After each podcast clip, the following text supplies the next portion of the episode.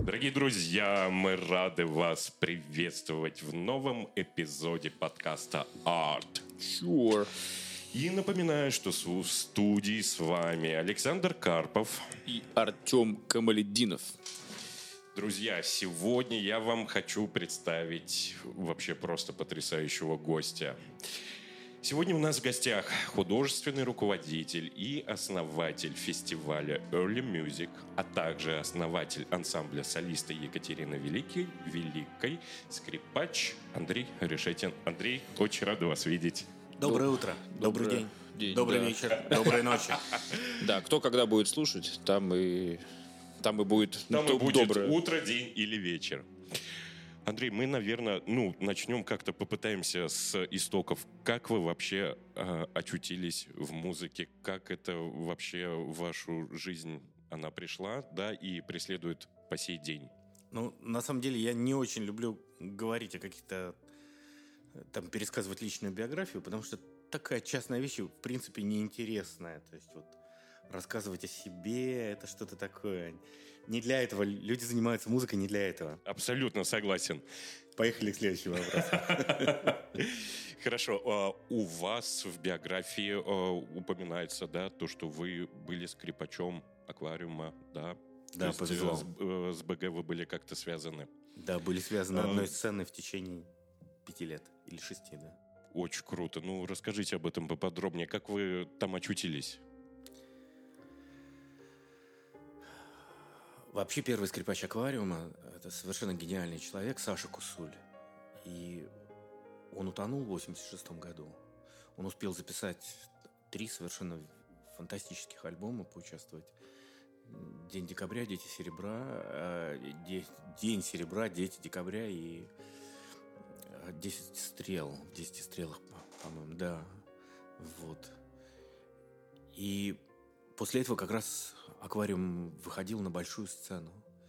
Нужен был скрипач, и Борька сказал там, что вот Сишей все время, ну, нас так с детства звали, Сиша, Рюша. В четвертом классе нас девочка назвала, так оно утвердилось. закрепилось. Да, и еще у нас был еще один очень хороший скрипач. Это в школе десятилетки при консерватории.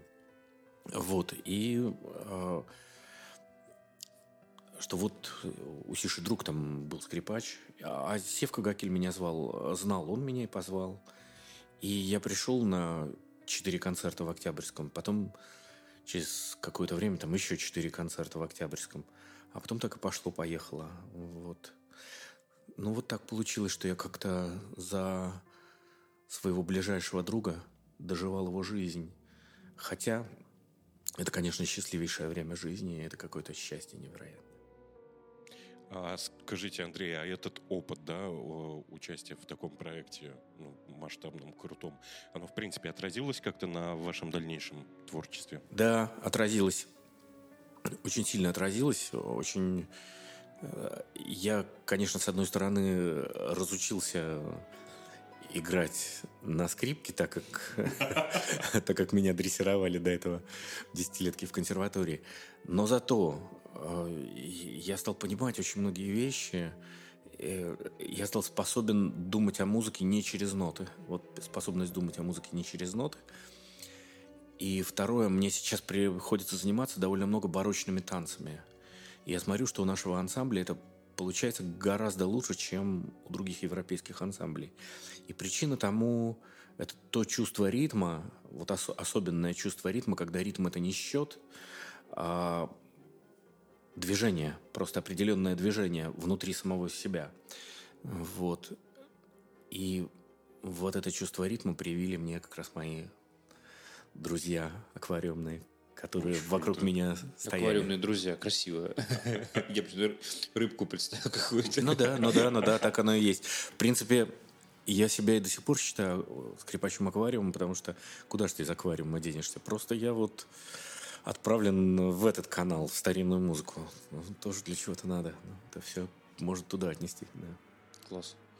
А, сейчас у меня вертелся какой-то вопрос. А, А с чего вот, э, ну, э, с аквариумом понятно. Я плюс-минус, у меня просто есть похожая про себя история, как я тоже из академизма попал в группу, и вот очень я согласен на 100% про чувство ритма и э, как это влияет, ну, как бы, когда ты начинаешь мыслить вне нот, как бы немножко по-другому музыкально подходишь к э, композиции там, и так далее. Но вот как, э, что, наверное, сподвигло, каким образом так получилось, что в итоге вот появился фестиваль, в итоге барочная ну, музыка? Ну, потому да, что придется, сейчас, да. потому что довольно ну, даже для академистов, для тех, кто консерватории, там, как дирижеры там, и так далее, э, это довольно специфическая, как мне кажется, вещь в России, барочная музыка. Знаете, вот в Советском Союзе, здесь, э, в нашем городе, был такой удивительный мир андеграунда. Ну, все знают рок-н-ролльную часть этого мира. Она была, может быть, далеко не самой интересной. А самым интересным были мансарды художников. И среди них были люди просто совершенно невероятные. И вот нам, как раз мы с Сишей э, в 82 году оказались на мансарде одного художника, такой Борис Аксельрод. Э, но это настоящий волшебник был. То есть у него его мансарда на фонтанке это был вход в рай. Знаете, когда Петр основывал наш город, он же не основывал, собственно, город. Он основывал там верфь и крепость, которая бы ее защищала. И вдруг с некоторых времен он начал это место называть «мой парадиз». То есть нет указа об образовании города, о перенесении сюда столицы. Я про это ничего не знаю. Просто он вдруг начал это говорить «мой парадиз». А дело в том, что у Петра, у апостола Петра, у него ключи от рая. То есть у меня есть такая версия, что здесь всегда существует такая дверца, которую, если откроешь, то ты окажешься на небе, в раю, где иначе идет время, где люди совершенно другими становятся. То есть ты их начинаешь иначе видеть. То есть ты оказываешься не в этом мире, а на небесах, действительно. И я думаю, что Петру открылась такая дверка, после чего он стал говорить «мой парадиз». А вот нам эта дверь открылась, э, и мне, и Сише, она открылась в 82 году, как раз как это был вход на мансарду Акселя на Фонтанке. Акселя в 82 году и выгнали из Советского Союза, потому что он был нестерпим совершенно. Он делал очень много добра людям, в нем вообще не было злобы, при этом он был вообще ни при каких обстоятельствах невозможно было представить, чтобы Аксель разозлился. То есть это просто невозможно. И это возможно только у человека, у которого невероятная сила. Он был нереальной силы, очень тихой. И вот ты наполнялся этой силой, когда приходил к нему. И она меняла вообще всю геометрию того пространства, где он жил. Его мастерской. И я там познакомился с его другом. Ну, мы все познакомились. А, с Феликсом Равданикасом, который начинал как раз всю старинную музыку здесь еще в 70-е годы. Вся старинная музыка, которая была там Хортус Музикус или Леша Любимов, там первый клавесин ему Феликс, Феликсон сделал.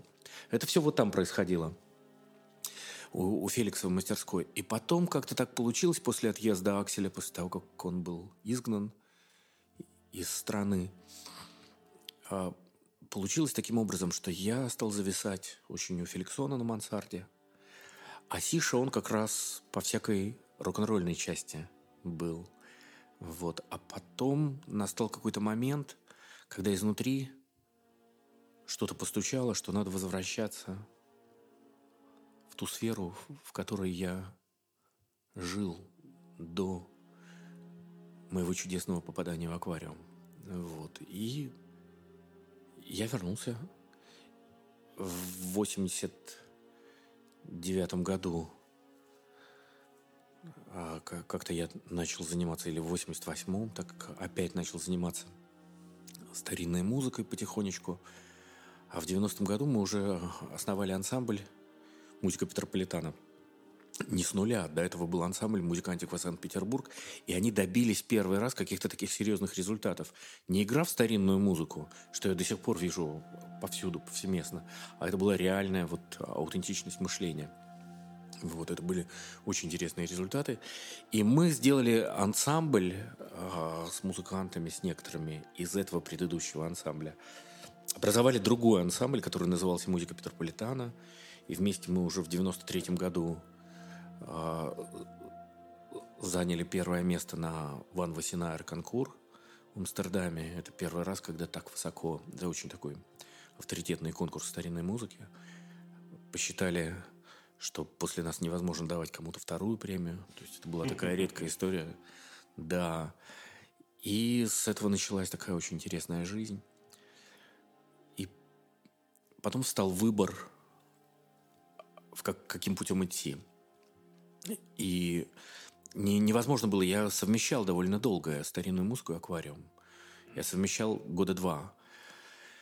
И потом понял, что это невозможно, потому что это совершенно другого рода душевная сила, используется душевная энергия, да, как сейчас бы сказали. Вот совершенно другая энергетика нужна для понимания в старинной музыке. То есть ты промахиваешься, не попадаешь в лузу вот с рок-н-ролльной энергией. И встал вопрос, как, как быть. Встал выбор, как быть. И просто получилось так, что в аквариум я пришел как раз на жатву, то есть когда уже собирать все, как собирать урожай. То есть до меня у аквариума был очень долгий путь, путь андеграунда, а я пришел как раз, когда вот слава повалила такая, на всю страну слава и, и все такое. И я чувствовал, что все, что я получаю, это не совсем ко мне вообще-то имеет отношение. И видимо, вот эта мысль подтолкнула, что все-таки а, надо идти по пути старинной музыки. А может быть, а, свойство души мне в старинной музыке очень нравилась некая тишина, которую она, дает, да, которую она дает. Если рок-н-ролл, он очень хорош прямотой, вот какой-то честностью души, такой вот, что в тебе есть, то оно и есть, то э, старинная музыка меня привлекала какой-то тишиной. Но надо сказать, что эта тишина, она в каком-то смысле ошибочная. Это просто кажущаяся тишина. Когда ты углубляешься, то там есть все, вообще есть все. У меня, более того, есть такая версия, что весь рок-н-ролл – это какая-то тоска по барочной опере. Вот. Если так можно сказать. Андрей, пока не вылетел из головы вопрос. Вы сейчас Встречаете таких людей, как Аксель? Нет, это невозможно. Это если один раз встретится такой человек в жизни, то это очень-очень-очень повезло. Я могу сказать, я могу сказать такую вещь, что вот я когда читаю Евангелие от Иоанна, то, что описывает Иоанн, как он описывает Христа, вот это и как он описывает какие-то свои ощущения. То есть он все время пытается там передать вот то, что стоит за словами. В Евангелии от Иоанна очень много мест, которые мы называем фигурой умолчания. И вот в этой фигуре умолчания очень-очень густо и много сказано. И там все время говорится, то есть фигура умолчания наступает там, где в силу вступает ощущение, что вот ты должен это ощутить. Вот для этого этот разрыв логический, логической связности какой-то.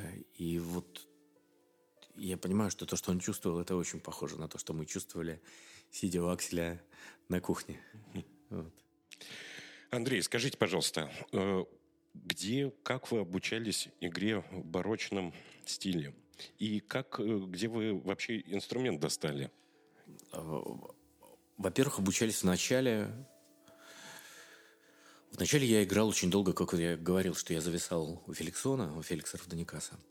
Но это была, был такой период, который я бы назвал игра в старинную музыку. А потом обучение происходило в ансамбле музыки Петрополитана. Там было пять человек, которые были очень трудно совместимы. Но можно было играть только вот в этой компании – потому что только эта компания что-то из что-то такое представляла, где вот что-то могло такое родиться. И там был в музыке Петрополитана один такой человек, Коля Насонов, флетист. Он такой, можно сказать, вот если посмотреть, какой он такой очень тихий по жизни человек и скромный. Но если во время репетиции это такой маленький фашист – маленький фашист, настоящий, настоящий отборный такой маленький фашист, вот, еврейской национальности, но у него в голове был какой-то бриллиант. Вот. То есть, может быть, его фашизм – это 80%, там процентов 15 – это труха, как у всех в голове, да? Но 5% – это абсолютный, совершенный бриллиант, который мыслил так, как не мыслит никто. Вот, это было очень интересно. И вот этот бриллиант выдавал какие-то... Он заставлял нас делать какие-то вещи, которые вопреки всякой логике. Ну, то есть в этом нету никакой логики вообще, ничего рационального. Но если ты себя переломишь и сделаешь то, что он говорит, то это оказывалось невероятно красивым. Если ты, во-первых, сделаешь усилия хоть что-то понять, потому что весь фашизм Колин происходил от того, что он ничего не мог объяснить, а из него просто все перло. Вот. Вот. Потом мы заняли, когда первое место, мы заняли уже вчетвером без него. И это как-то так его надломило, что мы вроде как оказались гораздо более титулованными. Я подозреваю, что это так, поэтому как-то так оно прервалось. Но вот это вот сумасшедшее мышление он у нас заложил. А дело в том, что все, что касается старинной музыки, в соотношении с рок-н-роллом. Рок-н-ролл – это образ жизни, а Early Music – это образ мысли. То есть фактически вот можно сказать, что фестиваль Early Music – это такая мастерская аутентичного мышления а, в области риторики, музыки и танца. Все такая вот загадочная фраза, но вот способ мыслить может быть очень разный. Наша картина, вот связанная с логикой, особенно в искусстве, она очень надуманная, она очень привитая. Потому что логика может быть вообще другая. То есть это все может быть.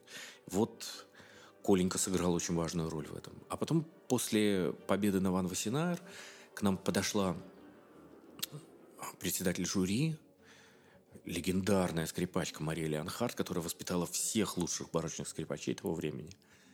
И она сказала, вы были фантастические, мы вам дали первое место, и после вам никому не дали второе место, но я вижу, что вы некоторых вещей просто не знаете.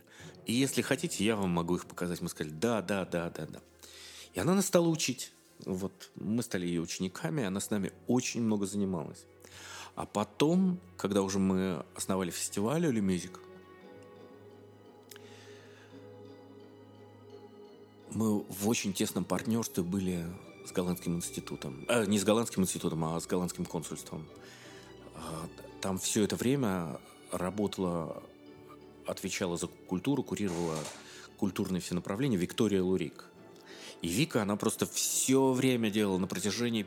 Вот менялись консулы, менялись еще что-то. Но Марию мы привозили и привозили каждый год.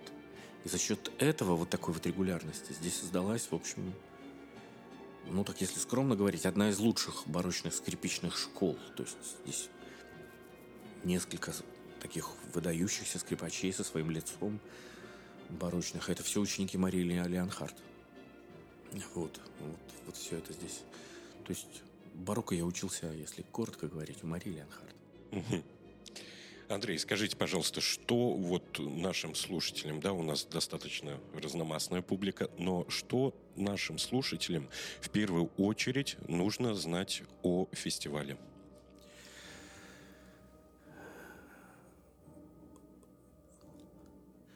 Вообще-то все, что касается, так я попробую кинуть несколько мыслей, может быть, что-то и зацепится, как рыбка на крючок. Вообще, что касается нашего фестиваля, если вы придете на фестиваль, это может быть музыка, которая вам совершенно не близка. Может быть, та музыка, которая очень понравится. А может быть, та, которая не будет близка. Но это всегда будет самое лучшее исполнение из возможного. То есть наша задача поднимать планку. Это одна мысль. Другая мысль о фестивале можно сказать так, что мы всегда, с первых дней фестиваля, мы всегда ломали стереотипы, давали возможность нового музыкального опыта и формировали вкус. Вот три. Если еще какую-то мысль кинуть, я ее, в принципе, уже произнес, что фестиваль – это мастерская аутентичного мышления, потому что мышление, как я уже сказал, оно может быть абсолютно разным. Аутентичное мышление. То есть есть мышление, которое соответствует вот этому времени и вот этому месту.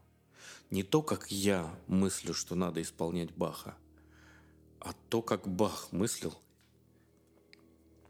Вот это или то, как Моцарт мыслил, или там все, что вокруг, да, то есть вот чем отличается исполнение музыки Баха от исполнения музыки его сыновей, например. То есть вот это уже поменялось мышление.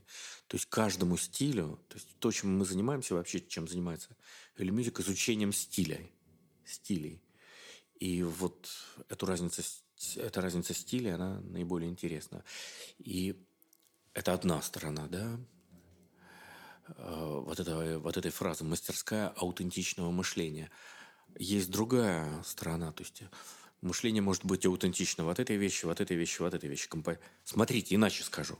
Вот мы приходим в Эрмитаж, и мы видим вот это Эль Грека, вот это там Рембрандт, вот это Ван Дейк, это там Симона Мартини. То есть очень разные художники, очень разные миры. Представьте, музыканты – это такие же разные миры, композиторы. Они невероятные.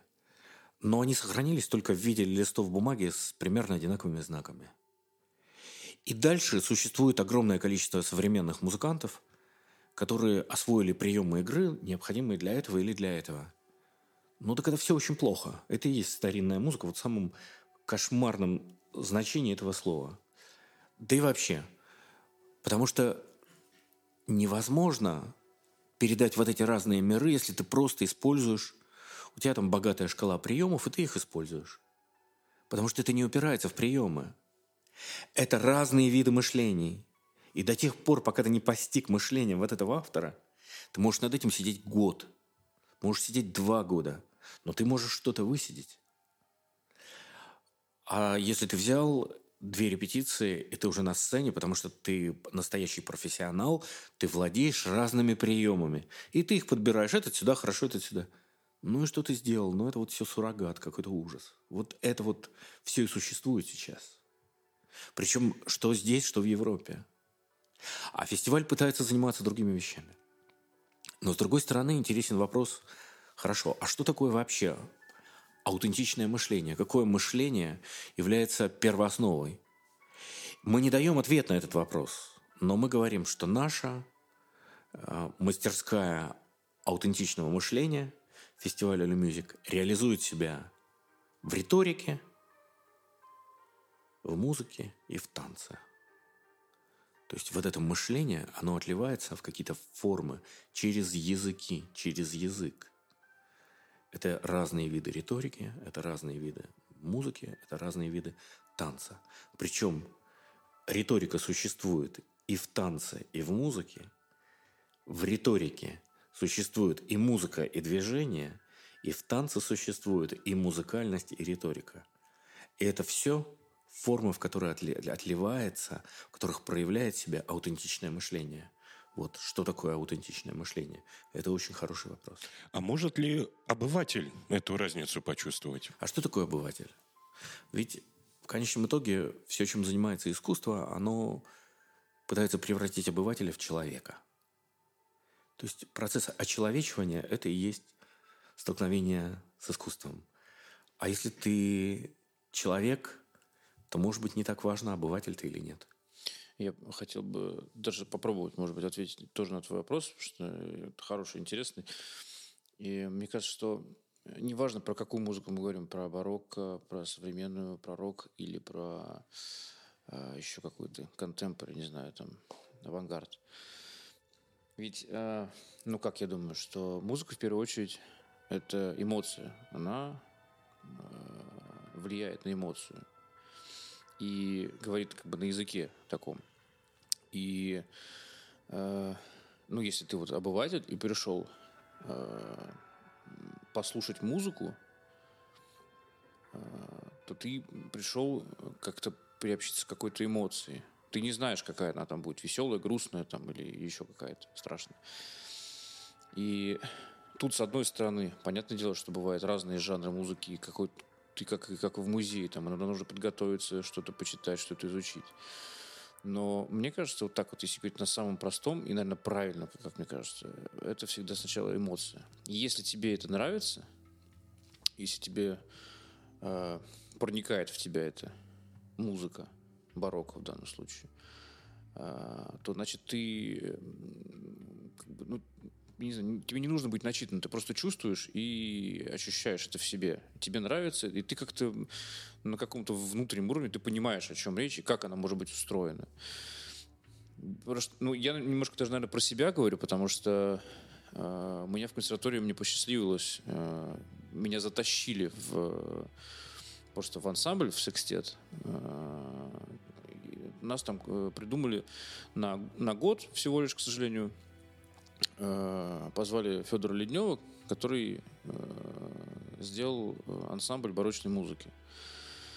Я вообще не знаю, что... Ну, я, конечно, пел там до этого и Баха, и много чего такого. И для меня барочная музыка это была, ну, это какая-то довольно скучная история. Я там любил Малера, Брамса, мне подавай, чтобы эй, эпика, все дела. И вот Федор Леднев э, открыл мне просто вот этот вот ворота в барочную музыку.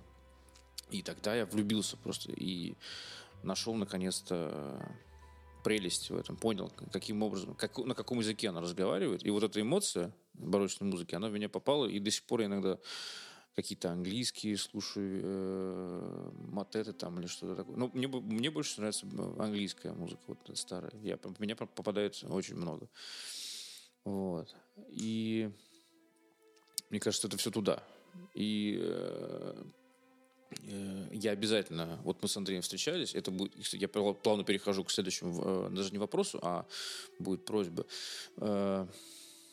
Вот, Андрей, вы очень много рассказываете, значит, про фестиваль, про музыку, про танец, а мы вот так вышло, что мы с Андреем накануне, там, за несколько дней до сегодняшней записи встретились, поговорили, у нас не получилась запись, но мы встретились ним, поговорили, и он дал э, мне, и потом я тебе передал тоже брошюры, хотя мне не поворачивается язык сказать. Это брошюры, альманахи. Альманахи, да. Так, альманах дов, довольно весомая такая вещь, книга э, с очень широким с содержанием, с картинками, да. Практически комикс, Важно. можно сказать. Барочный комикс. Вот.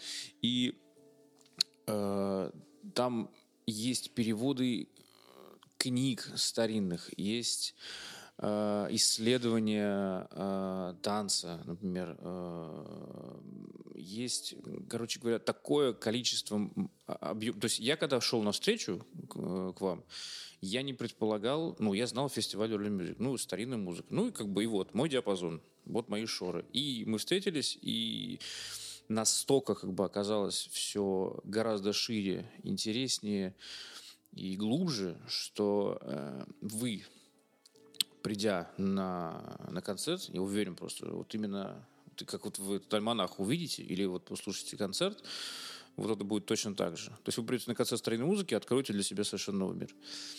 И я, мне очень запомнился про историю про Гершеля, который да. э, открыл планету Уран и написал. Ну, вообще он очень много чего написал, но вот мы записали, Андрюша Пенюгин записал, это замечательный скрипачик из ансамбля солиста Екатерины Великой, и он э, член художественного совета фестиваля «Эли Мюзик», и он записал 24 капричо Вильяма Гершеля для скрипки соло. Это удивительное мышление у этого композитора – вот. Вообще у него есть очень хорошая музыка. У него фантастически красивый концерт для альта, штурмундранг такой, очень... Но Капричо, они просто невероятные. Он писал их, видимо, для себя, а не для публики.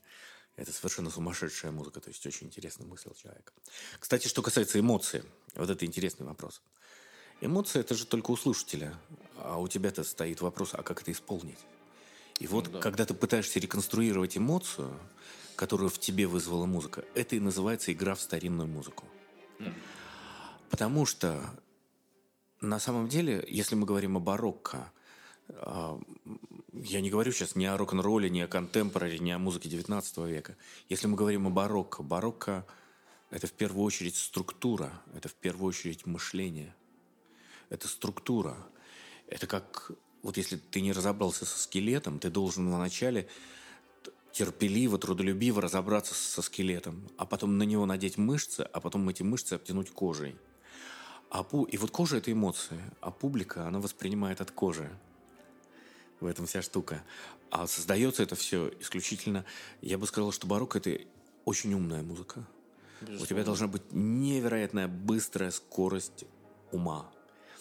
Более того, совершенно не нужно требовать от публики, чтобы она все считала смыслы, которые заложены, потому что у публики может не быть совершенно такой скорости ума относительно аудиальных феноменов. Ну, то есть ухом мало кто умеет быстро...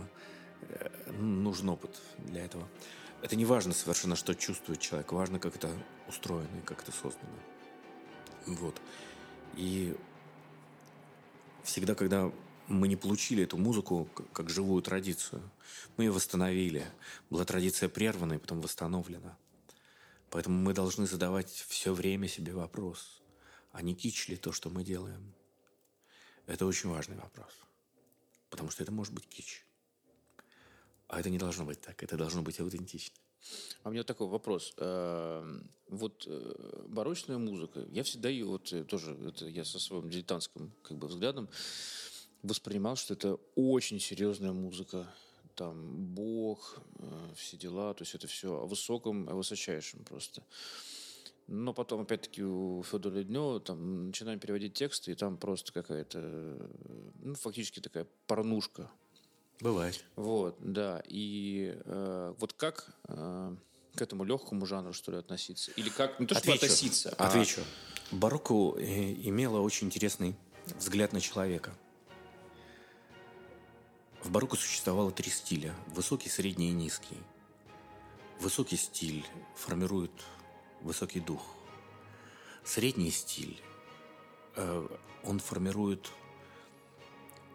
способность души чувствовать. А низкий стиль, он формирует способность ума смеяться. Смеяться и выкрутасничать. Mm-hmm. Приведу пример. Э, могу привести пример на какой-нибудь там... Неважно же, музыка или поэзия, например, того времени. Ну, вот, например, басня Тредяковского, такая абсолютно барочная. «Подавился костью острую волк в некий день, так, что не был в силе не завыть, да стал весь в пень. Для того вот журавля нанял он ценою, чтоб из горла ту извлечь носа долготою. А журавь способна службу-то и сослужил, и уж за работу плату он себе просил. Улыбаясь, волк тогда скрежетом зубами журавлю так отвечал, грубыми словами. «Иль тебе та плата кажется, мой друг, мала, что из волчья зева голова твоя цела?» Вот, пожалуйста, я прочел в одном стиле. Но это так, скажем, а можно ли посмешнее, что-нибудь посмешнее? Поддавился костью острою, волк в некий день, так что не был силе не завыть, да стал весь пень. Для того вот журавля нанял он ценою, чтоб из горла ту извлечь носа долготою, а журавль способна службу ту и сослужил, и уж за работу плату он себе просил. Улыбаясь, волк тогда скрежетом зубами, журавль так отвечал грубыми словами. Или тебе та плата кажется, мой друг, мала? Что из волчьего? Голова твоя цела. А можно Смотрите, это в таком... Я просто это все перевел а, в итальянское нагалите. Итальянское нагалите – это когда неравенство между нотами, когда вот мячик скачет об пол и возвращается в руку та-та-та-та-та. А французское нагалите – это когда длинное и короткое. Подавился костью острою, волк в некий день, так что не был сильный не забыть, да, стал. То есть это уже совершенно как другой танец. Но самое смешное начинается, то есть штука низкого стиля, а что ты можешь выдумать? Вот самое смешное из того, что можно выдумать, это когда ты это читаешь этот же стих, чуть-чуть помедленнее – Но втроем каноном вот это делается по-настоящему смешно. То есть низкий стиль, ты должен что-то придумать. Поэтому это вот я просто показал пример, что такое выкрутасы ума, да. То есть это низкий стиль. Он для ну, того, чтобы, ум, низкий, чтобы, что... чтобы, чтобы ум умел смеяться. А верхний стиль, высший стиль, высокий стиль, он очень регламентирован. То есть вот только так и все. То есть а, если барочный актер там поднимает руку, он может палец там довести до уровня перед собой, там правой руки, например, указательный палец до носа, это одно, другое поднять чуть-чуть выше до глаза, это уже совершенно другое. А еще выше он не имеет права просто поднимать, если только это он не говорит о Всевышнем.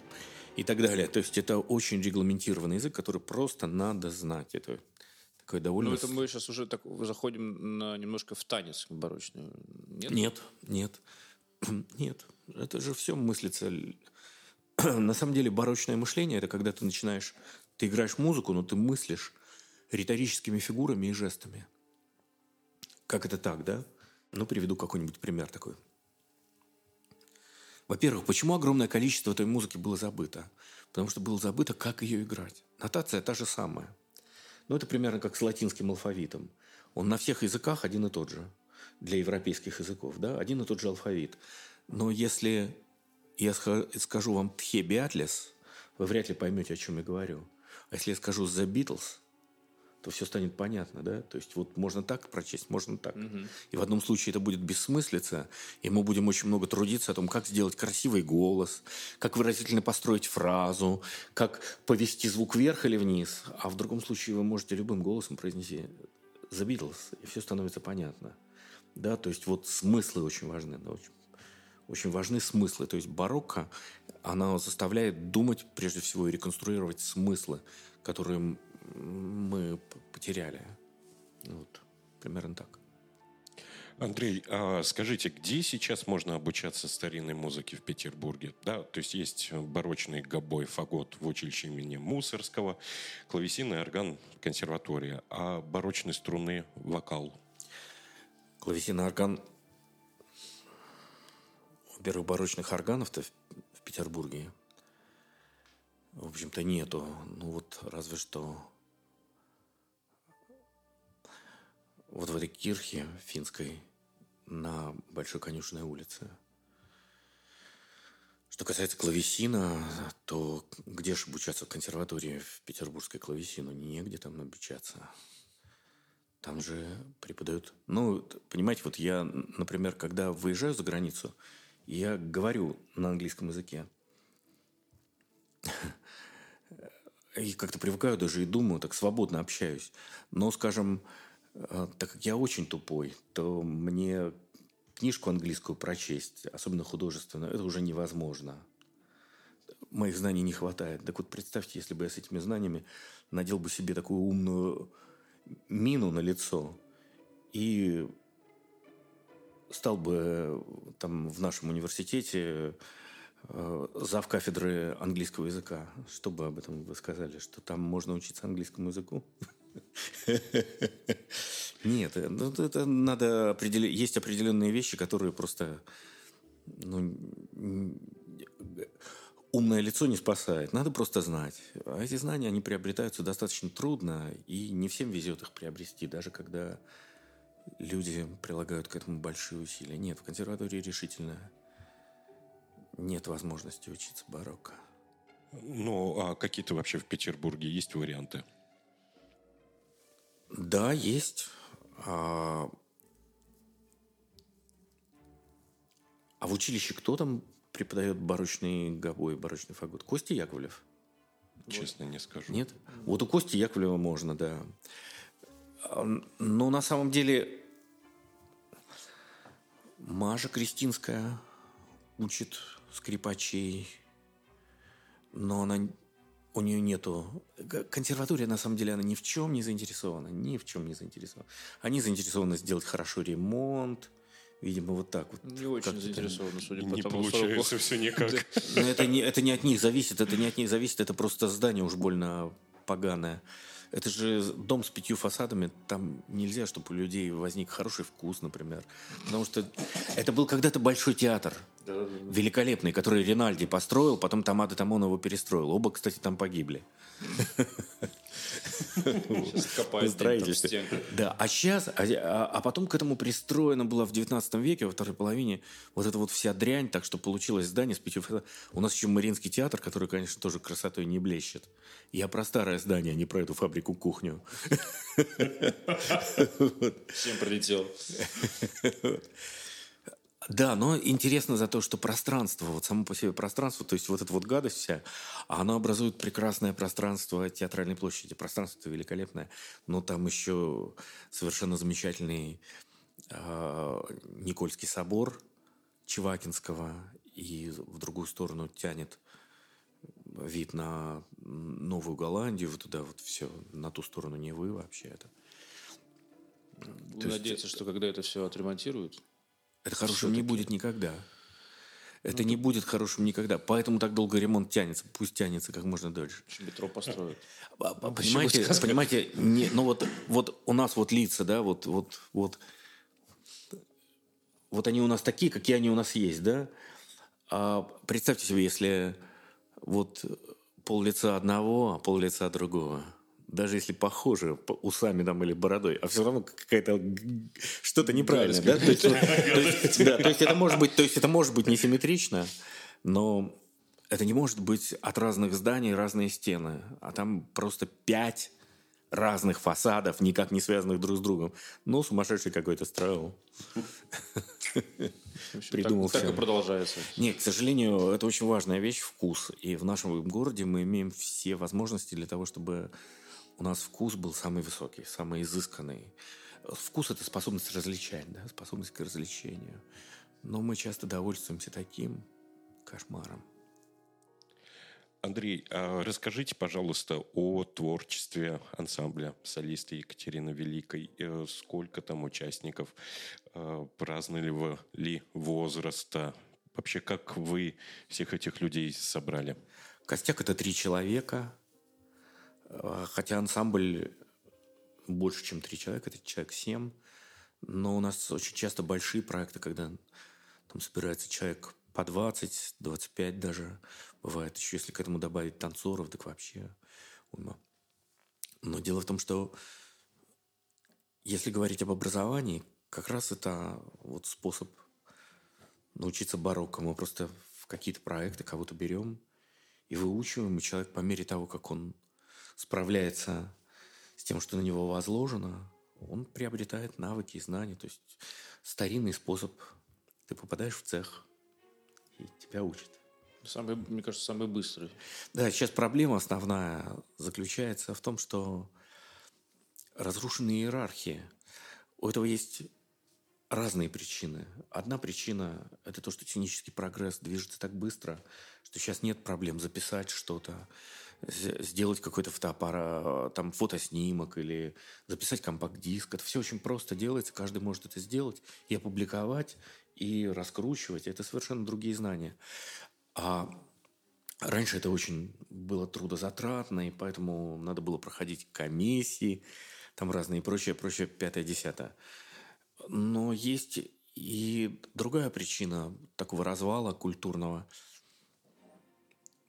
У нас нарушились иерархии. В нашей профессии иерархия – это, в принципе, несложная. Есть мастер, есть подмастерье, есть ученик, есть посторонние. Если посторонние заинтересованы в том, что ты делаешь, ты к ним можешь относиться с большим вниманием, любезно, объяснять им, что ты делаешь. Если они покупают то, что ты делаешь. Это я говорю, как цех устроен. А если они ничем этим не интересуются, то они вообще не в счет. А сейчас вот это вот ступени а, ученик, подмастерье, мастер, их нет. Любой ученик, он себя бьет в грудь и доказывает, что он мастер, он и есть мастер. И, к сожалению, в общем, на очень многих местах мы видим людей, которые даже не тянут на подмастерье. Ну, это большая проблема вот с разрушением иерархий.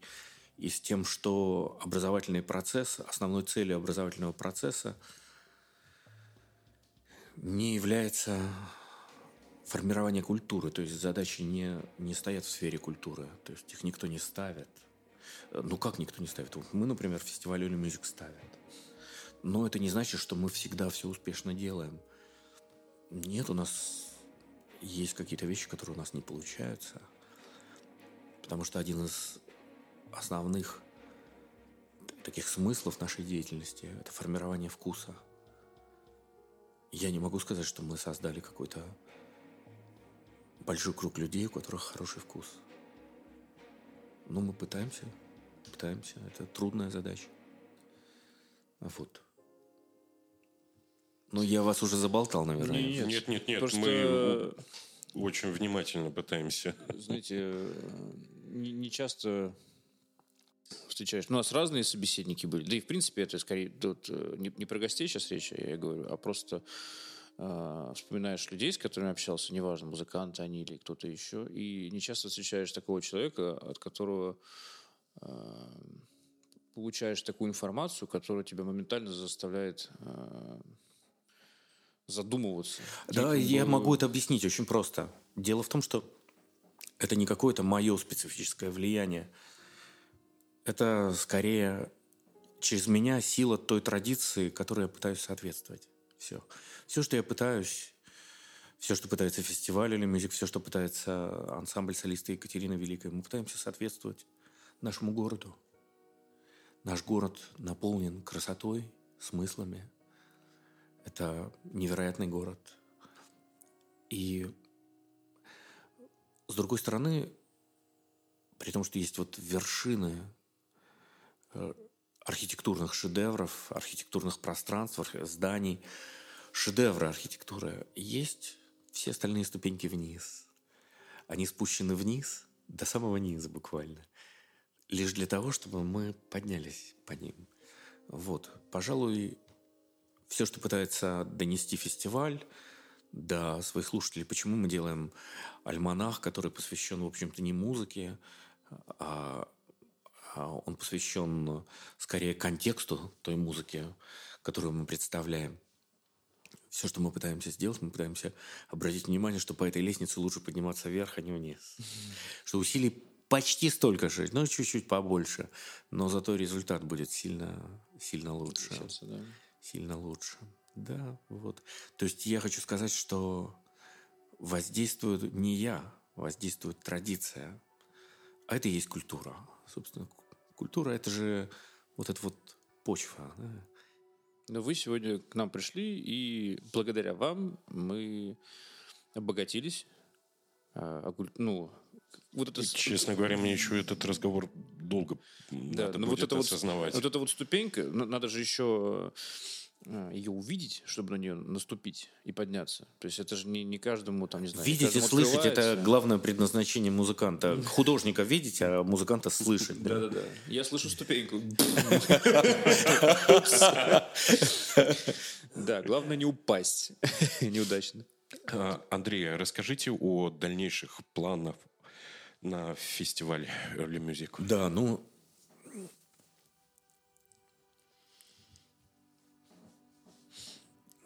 Пожалуй, главное событие, которое мы готовим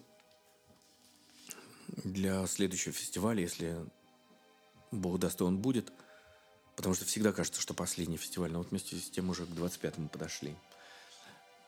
А, Мы сейчас работаем над э, балетом Гаспара Джа- Анджолини. Это первый балет, который он написал здесь в 1766 году. Он сюда приехал в 65 году из Вены от Марии, Тере- Марии Терезии и написал здесь э, вот первый его балет – это «Дидонна оставленная» или «Отъезд Энеев», так называется. Это очень интересная задача. Мы как-то привыкли считать, что вот величайшим таким создателем балета, петербургского балета является Пятипа. Но Пятипа слов нет, хорош. Но до него были фигуры, ну так, мягко сказать, не менее значимые. И они все были связаны именно с нашей Академией русского балета имени Вагановой, которую основала, она иначе называлась, это просто называлась танцевальная школа, ее основала императрица Анна Иоанновна в 1738 году.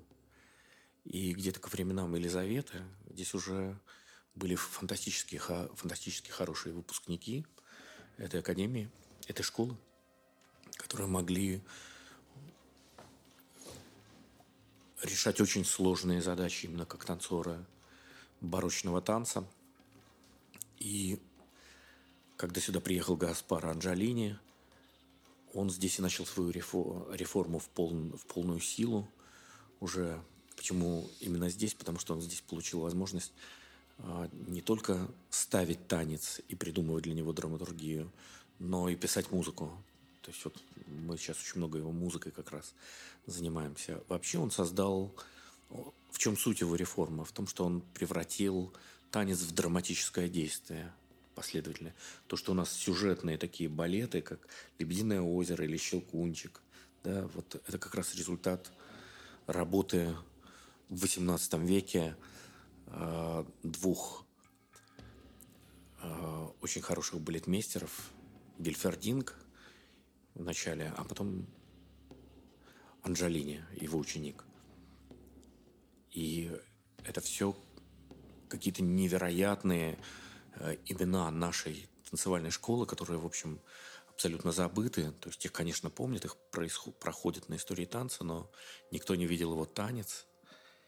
И вот то, что мы будем делать в этом году, если Бог даст, и чем уже мы занимаемся, это... Он считал, что можно перевести любую античную трагедию в танец, но для этого надо изменить какие-то вещи. То есть он пытался довести танец до уровня античной трагедии, и ему это удалось, в общем.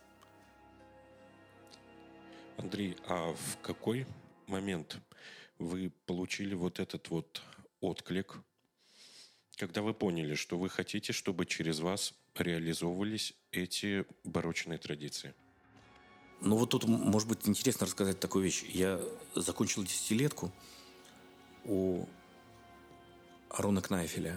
Это фантастический учитель. И я заканчивал уже с последней розы лета Эрнста, то есть это там я играл всякую сверхвиртуозную музыку. По многу заниматься приходилось и пришлось пройти в десятилетке весь путь от четверки с минусом по специальности до пятерки. Это очень длинный путь, но достаточно сказать, что чтобы поменять четверку с плюсом на пятерку с минусом, там оказалось по 5 часов в день недостаточно заниматься. Вот, потому что экзаменаторы говорили, о, Решетин-то как вырос. Не зря мы ему 4 с плюсом поставили. Давайте-ка еще раз попробуем.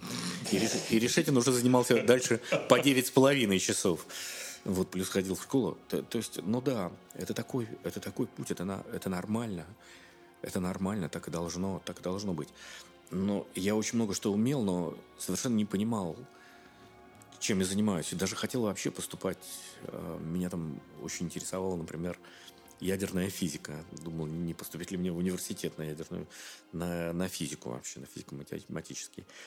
Оказалось, что это совершенно невозможно, потому что те люди, твои учителя, которые... Вот мой первый учитель Марк Моисеевич Резников – который меня подготовил в десятилетку, и мой учитель, который научил меня играть, Арно Иосифович Кнайфель, отец э, знаменитого композитора Александра Кнайфеля. Ну, вот. Они вложили в меня столько своей жизни, своих сил и своей любви, что нам кажется, что мы можем что-то сами выбирать. А выбирают вот те, кто вложил в нас очень много любви. Вот, у меня не было другого пути, в общем, как быть со скрипкой. Но вот в 82 году я попал на мансарду к Акселю, и вот только там я понял, зачем вообще я играю на скрипке, что это самое лучшее, чем только можно заниматься, что нету ничего более, что это самое высокое, вот быть художником, это самое высокое, что может быть в человеке, то есть это самое сложное, как это сказать, вот для сознания человеческого, то есть вот это вершина человеческой деятельности – она не имеет никакого смысла, кроме того, что ты приносишь, и это прекрасно, что она не имеет никакого смысла, кроме того, что ты приносишь в этот мир что-то вот волшебство. Вот ты приносишь в этот мир что-то, чего в нем по определению нет. И это можешь сделать только ты. И это построено на откровении. То есть ты должен найти в себе или вырастить, или добыть каким-то угодно еще способом совершенно другие рецепторы, которых не, нет у других людей. Ты должен уметь чувствовать так, как другой не чувствует. Тогда ты можешь что-то принести в этот мир, чего в этом мире нет. Не потому, что ты это создал как композитные материалы, а потому, что это через тебя пришло. Просто потому, что ты существуешь в этом мире, и ты существуешь в совершенно другом мире. И этот другой мир, очень многие там подделываются, что ну да, я вот такой странный, я вот в другом мире. Нет, это проявляется, собственно, в момент, когда ты это делаешь. Ну, это, может быть, никому не нужно. Но это нужно тебе. Это нужно тебе. И вот, вот это вот поиск музыкальных смыслов, назовем это так, в конечном итоге, тогда я, конечно, так не формулировал, но вот, вот видимо, вот это привело к барокко. То есть все это из вот этой мансарды Акселя произошло. Так получилось. Он художник, просто у которого склонность была к нестандартным материалам. Там, например, он был один из тех, кто восстановил технику инкаустики древнеегипетскую. Это когда восковыми красками там портреты пишутся.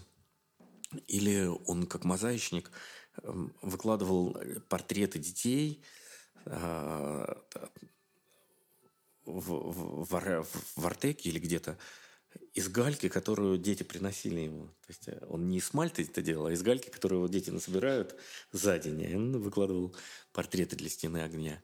А вот такой материал, особенно который ему удавался как художнику, это человеческие души. Можно сказать, что я его произведение искусства, которое он просто оставил, вот, уходя.